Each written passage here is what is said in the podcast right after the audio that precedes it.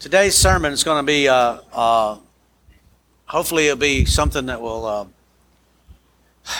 it's not. I, I'm I'm not thinking of it as a revelation sermon, something that's like, oh, it's something new.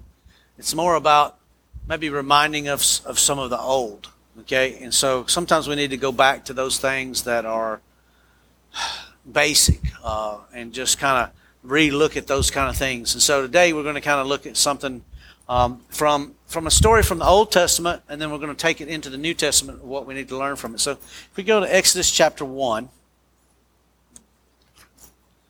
And uh, kind of give a precursor to what's going on. So, the children of Israel, that means Jacob's children, right? That's what that means. Jacob's children, he was called Israel, had been in the promised land in Palestine area, but there was a great famine. There was a great drought, and the people had no food and whatever. And so in Egypt, Joseph had been sent there by his brothers to, in slavery and different things, and but they had prepared for this great famine that had covered this this part of the world.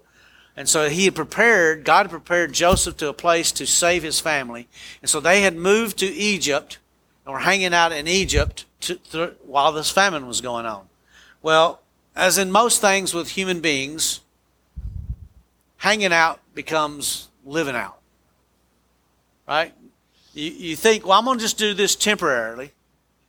And then the next thing you know, 15, 20, 30, 40, 50, 60 years later, you're still doing the same thing. Anybody found that to be true? You know, you think, oh, I'm going to just do this for a little while, and then the next thing you know, you know, your life has passed and you're still in that place. And so that's kind of what happened to the children of Israel. They moved to Egypt to get out of the famine. The famine ended, but the children of Israel stayed in Egypt because it was a nice place. It was a nice place to raise their herds. The land of Goshen was a great place, and, and they were protected. They had the armies of Pharaoh were protecting them, and they didn't have to, to go through anything that's going on. Now, in this time of this history, if they had actually moved back to Palestine area, the Middle East area, you know where they're at right now, in, in Israel, if they'd moved back during this time, there was actually a big turmoil that was going on in those areas in which there was a lot of conquerors coming through, a lot of uh, marauders that were coming out of some of the area to the north. And so they would have probably had to have fought and maybe had to probably even been captured because there was a lot of thievery, marauders. There wasn't like big kingdom against kingdom, but it was a bunch of raiders that would come out of the north and out of the east, which would be kind of the desert Iraq area, that were coming in, taking a lot of stuff, taking people, and moving back to the area. So while Israel was protected because Egypt had one of the largest armies of the place, they were protected in Goshen. All this was going, all this turmoil was going up north, and so it just got and got like it's just so much easier to live in Goshen than the place God called us to. Ever lived that? It's just easier to live my life in kind of a place of safety and security than to step out into a place that God's actually called me to because it's unsafe. It looks like it might not be going like it needs to be. So while they're living there in Exodus chapter 1, starting with verse, uh, uh, let's start with verse 8. Now there arose a new king over Egypt who did not know Joseph. And he said to his people, Look, the children of Israel are more and mightier than we. Come, let us deal shrewdly with them, lest they multiply and it happen in the event of war that they also join our enemies and fight against us. So go up out of the land, therefore, and set taskmasters over them to afflict them with hardened, with burdens. And they built for Pharaoh supply cities, Pithom, Ramses. But the more they afflicted them, the more they multiplied and grew, and they were in dread of the children of Israel. There's an enemy of Christians. Do you know what his name is? Satan, the devil, right? And do you realize that he's scared of you? Now he's the king of the world, the prince of the air. He's the he's the guy that took from Adam. But when Jesus came, Jesus said, "I have been given all authority, and now I'm going to give it to you. You're going to go out and you're going to tread on snakes, and you're going to cast out demons. You're going to, right? And so the devil says, "You know what? I am scared of Christians. I'm scared of people that are like Christ." And so he's a lot like Pharaoh. I, these people are scary to me. They're going to go against what I want to do in this world. I want to destroy people, and these people are bringing life, and I've got to do something to deal with them shrewdly, like the king of Pharaoh said. So the Pharaoh did what? He sent what? What did he say? Taskmaster, taskmasters. What does that mean? Supervisors. Anybody got supervisors? Team leaders? right? Bosses, right? You know, what, what Pharaoh said is, we're going to send some people in that are going to, to basically trick Israel to believe that they're weaker than us and they have to obey us to survive. To stay in this area, they're going to have to do what we tell them to do. We're scared of them, so we're going to, so the devil does the same thing. The devil says, you know what?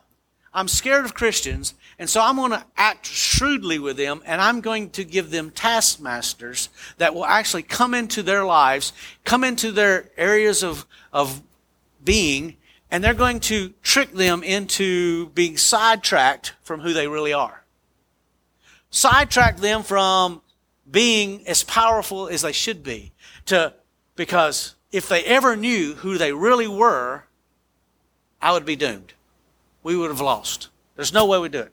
And so in Christianity today, we have a lot of people running around powerless and I'm, not going to say in slavery to sin because we've been freed from the slavery of sin, but we have put ourselves back under taskmasters who keep us down so that we can't exhibit the power that God has for us. And these taskmasters are actually described in the Bible in Galatians chapter 5. So let's go to Galatians chapter 5. Some of you are already ahead of me. Just hang out with me here a minute. Galatians chapter 5.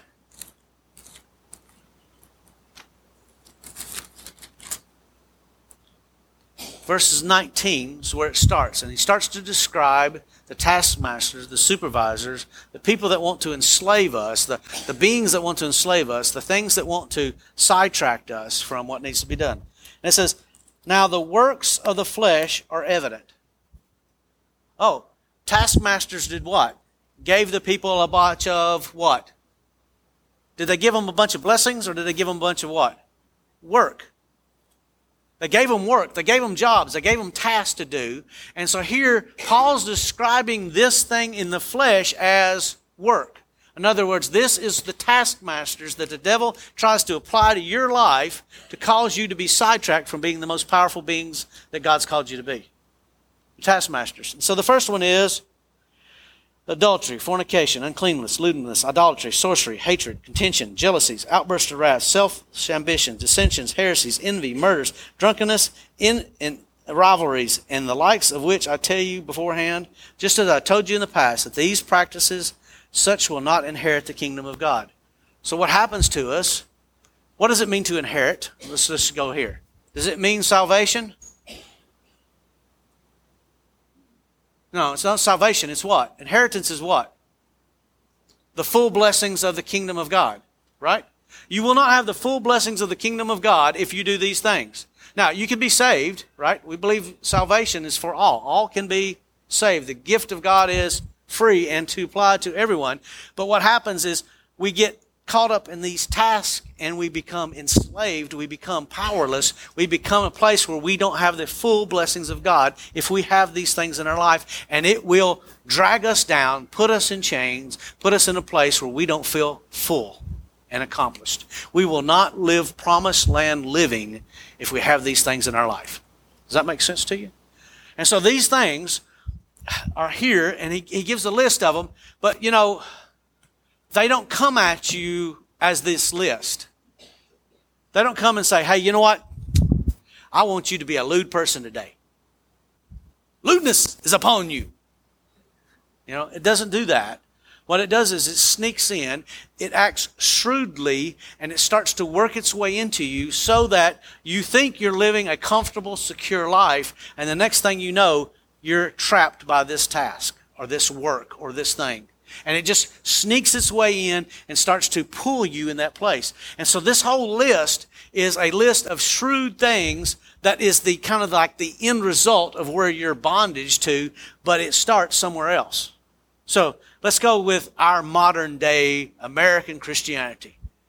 Um, how many people here use TikTok, Instagram, YouTube, some kind of social media, right? Okay, Facebook, MySpace, if you're old people, right? Uh, I don't even, you know, I got all these new things, right? So, so we use some kind of social media, but if you're not careful, the clips of people's lives, the, the short picture of people's lives, you think are those people's lives. And it causes you to be jealous, envy, starts to have strife. It starts you to cause you to, you understand what I'm saying?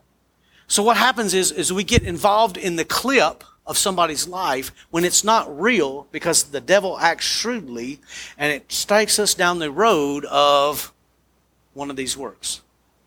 So it always it always amazes me to go be around and different places, you know, traveling places or you know going to some place like a state park, and you'll see people with this.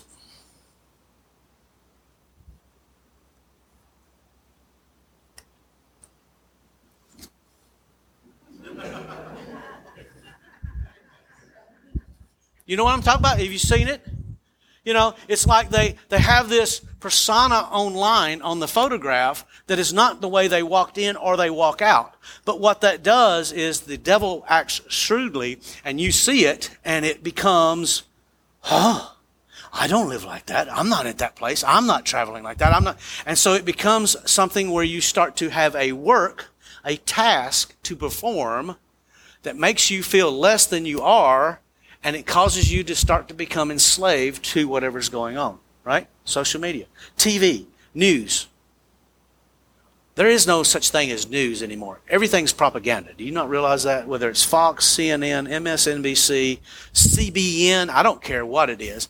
There is a propaganda machine that's in the media right now that is based on one thing to give you tasks to make you feel fear, worry, anxieties, whatever it is that they do, and they pump it, pump it, pump it because you continue to watch it because it is your task.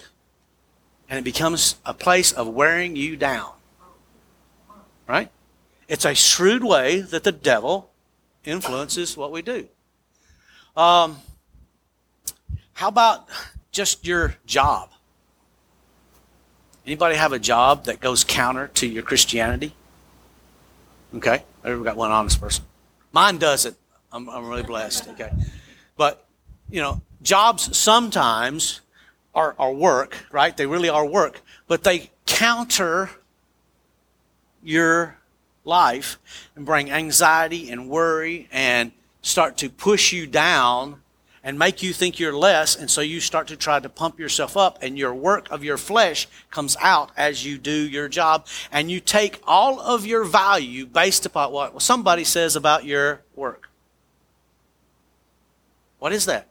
That's the devil acting shrewdly to push you down, to cause you to be enslaved and not live in the promised land.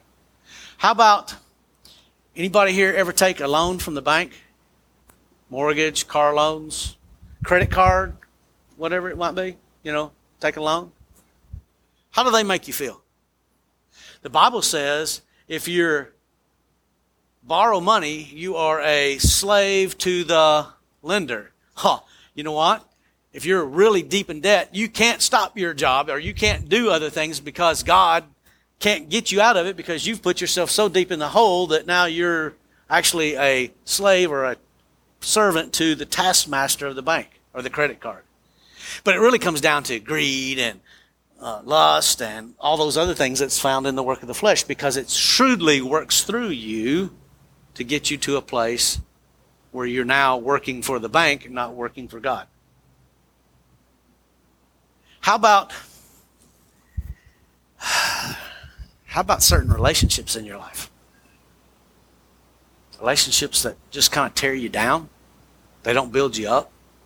They're they're kind of they're kind of there, and it just it just sucks the life out of you, and it's a task just to be in that relationship. Now, You're not married to that person, so don't even look that way, okay? Don't don't be nudging them or whatever, okay? It's not got to do with marriage. That's a covenant relationship. I'm talking about relationships outside outside that place, you know. But it's a relationship that just maybe it's a codependent relationship. Maybe it's you know that thing that you run and rescue them because every time they, they get in trouble and they, they get in trouble on purpose so that you have to come and rescue them. You know that's a codependent relationship. Or maybe it's that that relationship that they they're just always taking, taking, taking, taking, taking, right? And you're just giving, giving, giving. And it, it becomes a task, it becomes a work. And you find yourself in one of these places that you're in a work of the flesh instead of in what Jesus calls us to be, which is a fruit of the Spirit. See, when God called the children of Israel into the promised land, he told them it is a land flowing with what? Milk and honey. What is milk and honey work? Or is it a product of life? I know the bees are having to work, but for us, right? It's a product. It's a produce. It's a resource. Milk. See, the fruit of the Spirit is the same way love, joy, peace, whatever. It is a product of living a life of freedom. When we become free and we're no longer under the taskmaster and the Spirit becomes alive, then we start to produce stuff. We don't work for stuff. Does that make sense? In the kingdom of God, He's about producing things in us, producing life, having life, having life more abundantly, that thing coming out of us just because we're with Him, we're in Him, we're residing with Him, we're living with Him, and it just, it's a natural byproduct of what we're doing. But the devil shrewdly makes us want to think we have to work for it. And we get our identity for what we work for. We get our identity from TikTok or Instagram. We get our identity from Facebook. We get our identity from our job. We get our identity from how many things we own. Even when we don't own them, they own us. We get our identity from what we watch on TV and knowing the latest facts and the latest gossip and the latest news and being a part of that thing. We get our identity from being that instead of getting our identity from what we produce. Are we producing love? Are we producing love? Are we producing joy? Are we producing peace? See, that's promised land living. That's milk and honey. But the devil, being scared of you, shrewdly puts taskmasters over your life. And he wants to work them in.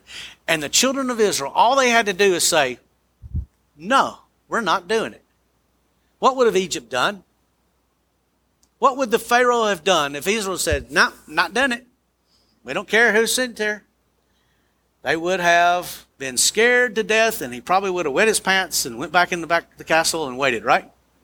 But because they willingly let the taskmasters in, he was able to shrewdly take them captive.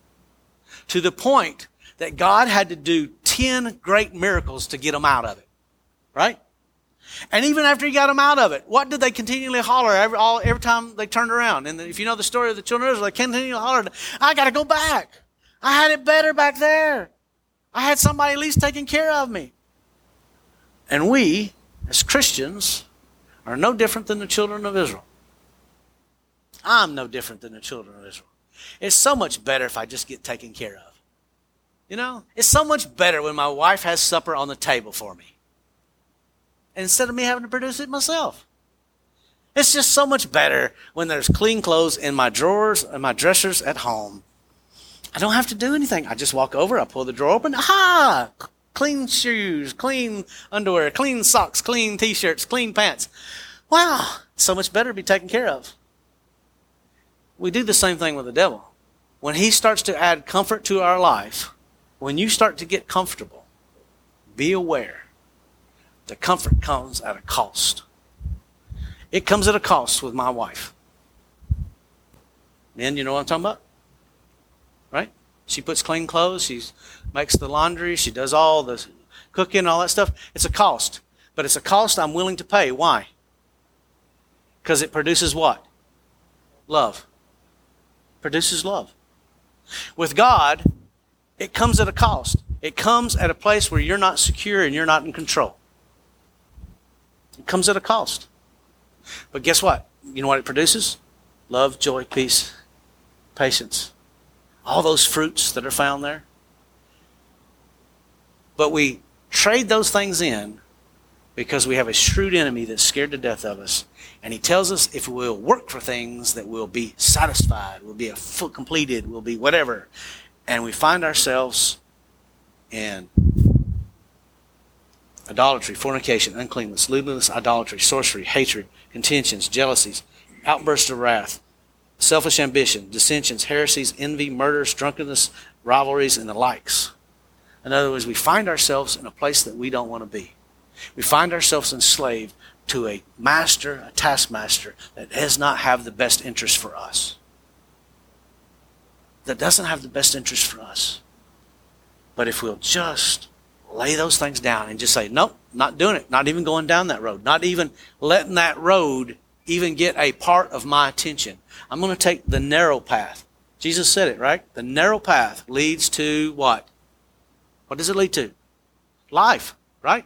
It leads to heaven. It leads to the kingdom of heaven. It leads to everything we want. But broad is the path that leads to destruction, to hell, to being enslaved, to being no longer inheriting the kingdom of God. It's easy to let somebody take care of you. It's hard to sacrifice our security and our control to be under God's power and presence.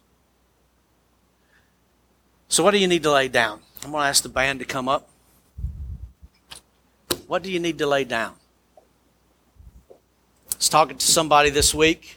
It was actually last week. We were just having a good conversation about stuff that was going on in life, and this is not confidential. But this person was like, you know what?